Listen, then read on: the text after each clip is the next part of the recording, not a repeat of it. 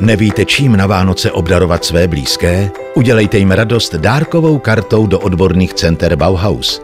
Karty můžete nabít v libovolné hodnotě od 100 do 15 tisíc korun a vybírat můžete z různých motivů. Věnujte skutečné štěstí. Bauhaus. Když se to má podařit.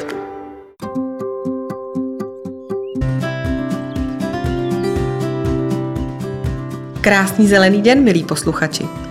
Máme tady další epizodu podcastu i receptář do ucha a s ní i nového hosta. Dnes si budu povídat s panem Vojtěchem Ptáčkem, vystudovaným zahradníkem, ovocnářem a také zahradním odborníkem společnosti Bauhaus. Dobrý den. Dobrý den. Každému hostu tady pokládáme na úvod stejné otázky, i když teď před Vánoci jsme si dovolili dát jim trochu adventní nádech. Máte oblíbenou vánoční rostlinu, která u vás doma nesmí chybět? Pro mě je oblíbenou vánoční rostlinou brambořík. On už teďko není zrovna moc v oblibě, protože vyžaduje chlad a moderní byty to neumožňují. Zatímco když mám špaletový okna, tak tam se jim daří úplně nádherně. Jaké je vaše oblíbené vánoční jídlo a které naopak nemůžete vystát? No, oblíbený je náš bramborový salát. Babička ho přivzala kdysi ze Slovenska. Není to ten majonézový, ale je to ovocno zeleninový s červenou řepou, takže je taková atypičnost. Vystát naštěstí můžu všechny jídla. Máte nějaké oblíbené cukroví? No, bez vanilkových rohlíčků to neumím si představit Vánoce. A co půst? Držel jste ho někdy a vydržel? Zkoušel jsem ho, ale o Vánocích rozhodně ne. Co děláte o adventu nebo vánočních svátcích jinak, než za dob svého dětství? Myslím, že jsme ubrali akorát množství cukroví, a teda množství druhů, protože když už ho člověk peče sám, tak už jich je potřeba míň. A jinak asi jsme nezměnili nic. Děkuji za odpovědi a pojďme k našemu tématu. Tím dnes budou vánoční stromky. Na rozdíl od dob mého dětství, kdy se ještě stromek často uřízl v lese, nebo jste se domluvili se známým lesákem, protože prodávané stromky nebývaly pěkné, dnes je kupuje naprostá většina z nás. Z jakých druhů vlastně můžeme běžně vybírat? Nejběžnější jsou v dnešní době jedličky, konkrétně jedle kavkazská, potom borovičky a ještě stále se držejí přeci jenom trošku smrčky. Oni mají u nás svou tradici, ale rozhodně ne do domácností. Navíc se nemusíme omezovat jenom na řezané stromky. Je to tak? Určitě postupně s nárůstem trošku uvědomění, eh, že přece jenom ten stromek se musí někde vypěstovat, pokud chceme řezaný, tak začínají mít oblibu i v kontejneru neboli v květináči a s těmi zase je pak trošku jiná práce, než jsme zvyklí u těch řezaných. My jsme třeba doma mývali zásadně dvoumetrovou borovici, ačkoliv zrovna mému tátovi lékaři na malém městě dávali na výběr extra kousky. Jak vypadal váš dětský vánoční stromeček?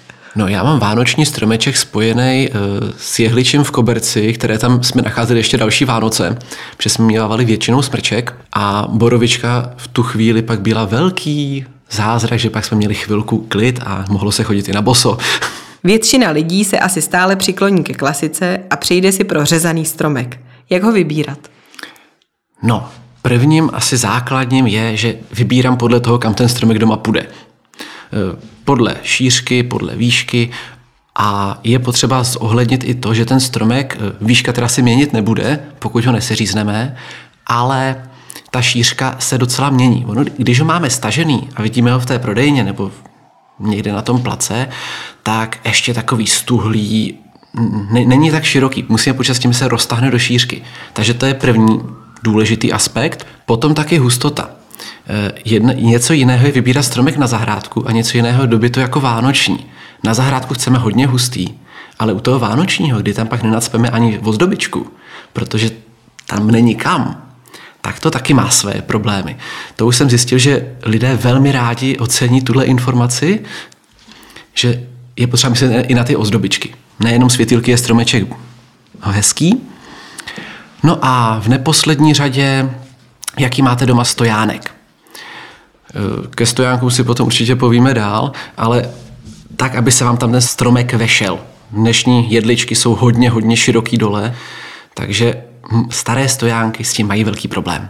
Jaký stojánek byste tedy doporučil pro stromeček do moderní domácnosti? V dnešní době díky tedy tlustým kmínkům tak určitě co nejstabilnější, co nejtěžší, protože ten stromek sám o sobě váží hodně, když ještě mu přidáme nějaké ozdobičky, eh, připočteme k tomu domácí mazlíčky, tak eh, určitě co nejpevnější, ideální jsou takové sráčnou, eh, že opravdu hm, pumpujete nebo ráčnou stahujete ocelové lanko, které ho krásně udrží, zatímco ty staré, litinové, ono ještě ne, že by se neprodávaly, lidi je mají rádi, ale je potřeba do nich ten stromek výrazně zúžit a tím se významně snižuje ta stabilita. Takže na tohle bych si dal pozor.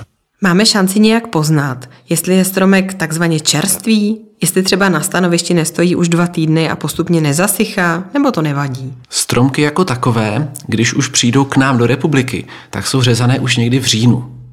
Takže spíše je potřeba koukat, jak ten stromek vypadá.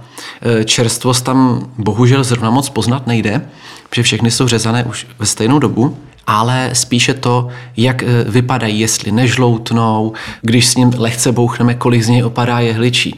Protože i tomu dopravci, když ty stromky k nám jdou, tak se může stát, že se stromky zapaří a v tu chvíli opravdu pak opadávají už na místě. Tohle to zboží dáváme stranou, aby vám nešlo vůbec jako do prodeje, ale občas se to stane, že tam nějaký zabloudí, takže určitě se nebát toho, když se vám nelíbí, zdá se, že, zdá se vám, že moc opadává, radši vybrat jiný. Je to pro vás určitě lepší, než potom se stresovat doma. Co takové to natřásání při nákupu a nejenom tady bouchání? Má smysl stromky rozklepávat? Nebo si raději vybrat rozbalený, protože jinak ho pořádně uvidíme až doma? No, e, tím natřásáním a mm, boucháním, tak zjistíme teda tu, jestli moc neopadává. Za druhé se postupně ty větve trošku rozklesnou, takže uvidíme i tu hustotu, uvidíme, jestli mm, mu někde nějaká větev nechybí, eh, jestli není trošku placatý, někdo to chce, že ho chce k topení, ke stěně, někdo naopak potřebuje krásný, symetrický, že půjde do prostoru, takže určitě se vyplatí lehce ho si ho rozložit, aby, abychom ho viděli v celé kráse. Samozřejmě ten stromek si ještě rozklesne, takže stejně bude vypadat trošku jinak, než očekáváme. Ale to je zase ta krása přírody. Dokážete vysledovat nějaké trendy ve výběru? Kupují se třeba větší stromky nebo přibývá lidí, kteří jich rovnou berou víc, protože bydlí v domě a zdobí například víc místností? Hmm, trendy jako takové, eh, určitě teda jedlička, to je první velký trend. Eh, druhý jsou kontejnerované stromky, ale mezi hmm, druhy si myslím, že záleží spíš na preferenci rodinné. Eh, Čili jedličky, pak jsou borovičky a smrčky jsou opravdu velmi málo využívané. A pokud jde o trendy další, tak větší stromky začínají být docela žádané díky množství rodinných domů, které jsou. A většinou berou stej, lidé stejně jeden stromek. Jo, po dvou a více kusech většinou firmy, nebo občas eh, někom, eh, třeba, že lidi berou i pro babičky, jo, že se bere spíš rodinný nákup, než eh, že by si do baráku dávali více stromků. Dalším trendem je kupování těch velkých stromů spíš pro firmy. Tam je určitě potřeba stavit se co nejdřív na jakékoliv prodejně, protože všichni chtějí zdobit ve firmách už o dva, už od adventu, protože tam jde o zdobení na vánoční atmosféru, na vánoční večírky, nikoliv na ten štědrý den, takže tam se zdobí opravdu brzo. A pokud máte nějaké velké foaje nebo velkou halu, tak velké stromky ku podivu mizí opravdu hodně. Myslím tím třeba okolo 3,5 metru. Tam, tam ten trend pozoruju velký.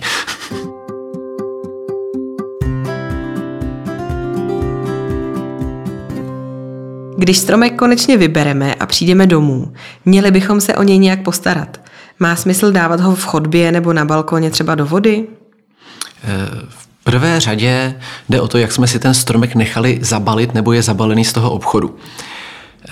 Protože v dnešní době stromky kupujeme někde relativně daleko od svého domova, většinou se opak odvážíme autem a Mnozí jsou na své plechové miláčky velmi citliví, takže si ho nechávají balit ještě do igelitu speciálního, aby si auto nezašpinili.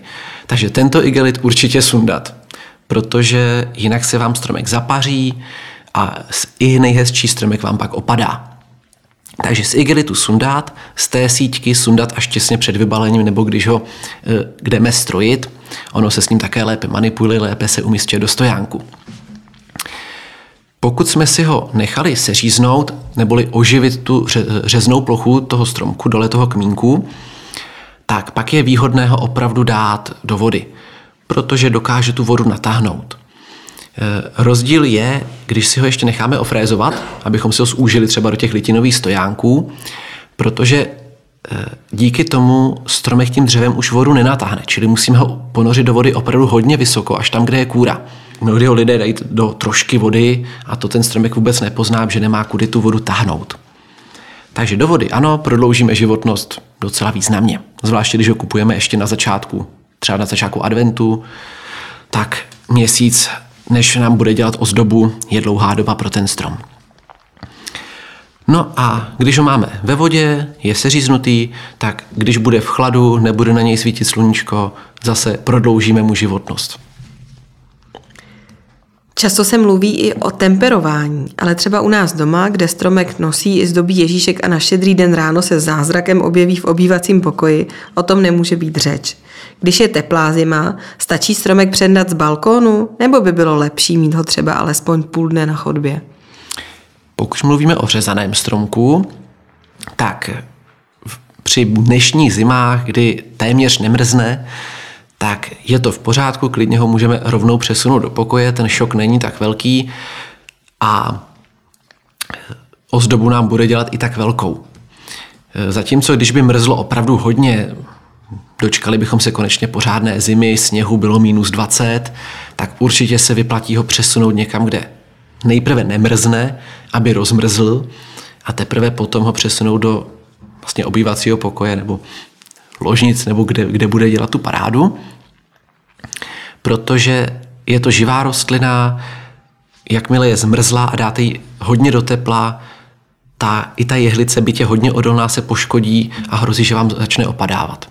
Takže určitě postupně temperovat podle počasí. A potom ještě druhá věc, zvláště když mám teda v té vodě, to je ještě lepší. Vzpomínám si, jak jsme byli natěšení doma, když táta přines konečně stromeček z balkónu, No jo, a on byl zmrzlej, zamrzlej v tom kýbli s vodou. A čekali jsme a čekali, polejvali ho horkou vodu a furt se nešlo zdobit, furt se nešlo zdobit. No pro děti to bylo velmi dlouhý. Jak dlouho můžeme čekat, že stromek doma vydrží pěkný? Má třeba smysl postavit ho už 10. prosince? Hmm. Pokud jsme se o něj dobře starali, víme, že nám se nezapařil a spol, tak není problém si ho klidně toho 10. prosince postavit, zvláště když máte doma chladněji, zatímco, když budete mít v nějakých 25 stupních, tak bude velmi rychle hm, vlastně odcházet, i když ho budeme zalévat. Takže záleží na péči, kterou mu dáme a tomu, jak se o něj vlastně chceme starat, nebo jak, jak dlouho nám má vydržet. Někdo pak třeba odlétá do teplých krajů, tak pak si ho postaví desátého a stačí mu to. Eh, já si ho radši postavím buď to na štědrý den, nebo těsně předtím, abych si ho pořádně užil a pak s tím není problém. Jak bychom měli o stromeček pečovat, když už je potom ve stojánku a stojí doma v obýváku nebo kdekoliv jinde? Eh, když už ho máme doma, tak pokud máme stojánek, který to dovoluje, tak určitě jej naplníme naplno vodou a případně můžeme znovu oživit nebo teprve konečně oživit tu řeznou ránu na tom kmínku, aby nám dokázal táhnout vodu. Necháme ho hezky rozklesnout a pokud teda je možné, tak někde v chladnější místnosti a pokud ne, tak alespoň rosit. E, to rosení opravdu hodně pomáhá, nehledě na to, že v zimě máme mnohdy přetopeno a nám to také prospěje, že pak nemáme tak suchý vzduch v bytech. To jsou asi hlavní zásady. Ještě se dá případně zakoupit hnojivo pro vánoční stromečky, ale u něj opravdu pozor dávkování, protože méně je více, radši vůbec, než to přelít. Jo, nebo přehnojit. Protože už také jsem byl svědkem toho, že jsem řešil, že tam někdo nalil celou tu lahvičku, to přece nemůže škodit, no a stromek mu do druhého dne opadal komplet. Prostě to nedal. Takže opravdu buď to nehnojíme vůbec, nedáváme mu tam žádnou výživu, nebo opravdu jen poskrovnu. Co doporučujete s řezaným stromkem udělat, až svátky skončí? V prvé řadě nesnažit se ho celý nadspat do kontejneru, do popelnice, zvláště v Praze, ale i ve většině měst už eh, jsou přímo sběrná místa, eh, do sběrných dvorů ho můžete odvést. V Praze to funguje naštěstí dobře, že stačí ke, ke stání na popelnice stromečky umístit a eh, služby už je svezou. Určitě bych teda stromky nedával do lesa, aby si to zvěř spapala, protože můžeme tam zapomenout háček od ozdobičky, různé plastové zdobení, mm, kouličku, kus světýlka, co my víme. A žádnému zvířeti to neudělá dobře, ať už by se nabodlo na ten háček, nebo i ptáci si z toho sice rádi staví hm, hnízda, ale to taky nepodporujeme. Přeci jenom těch plastů se do té přírody dostane i tak dostatek. Pomalu stoupá také obliba tzv. kontejnerových stromků, tedy těch, které koupíme v květináči. Jak bychom je měli vybírat? Kontejnerovaný květináč, nebo teda ten, co je v tom květináči, tak vybíráme za prvý podle toho, jak se nám líbí samo sebou, ale mnohem podstatnější je, jak, jak s ním chceme potom naložit. Většinou jej kupujeme z toho důvodu, abychom ho pak mohli vysadit někam. Takže tady je podstatný opět jeho kořenový systém. Tak jako kdybyste si kupovali běžnou sazenici jakékoliv jiné rostliny, co má jít na zahrádku. Mnohdy, zvláště ty levnější stromky, jsou dělané způsobem dosti hmm, takovým barbarským. Ty stromky někde rostou na té plantáži, na tom poli, oni je vytáhnou, osekají, nadspou do květináče a prodávají vám to jako kontejnerovaný stromek, který by se vám pak měl ujmout. Občas to takovéhle stromky zvládnou, ale většinou vám uschnou ještě doma. Takže určitě zkontrolovat si ten kořenový systém. E, jestli ten stromek alespoň rok rostl v tom e, květináči. Je to jednoduché, věč, e, stačí ten květináč vzít, podívat se, jest, klidně ten stromek z toho květináče vyndat. Jo, případně, když ho vyn, ten stromek obecně vidíte, tak jestli prolézají malé kořínky spod toho květináče, těch pohledů tam je víc. Jakmile uvidíte malé kořínky, je to dobré. Pokud se vám to nezdá, že tam jsou nějaké boule, ty květináče jsou takové rozlámané, určitě si je zkontrolujte, jestli tam nedošlo k té první variantě. V Bauhausu teda máme rostlinky, které jsou pěstované v těch květináčích, to je kontrolováno a opravdu to tak je. Vždycky si to zkontrolujeme stejně i my.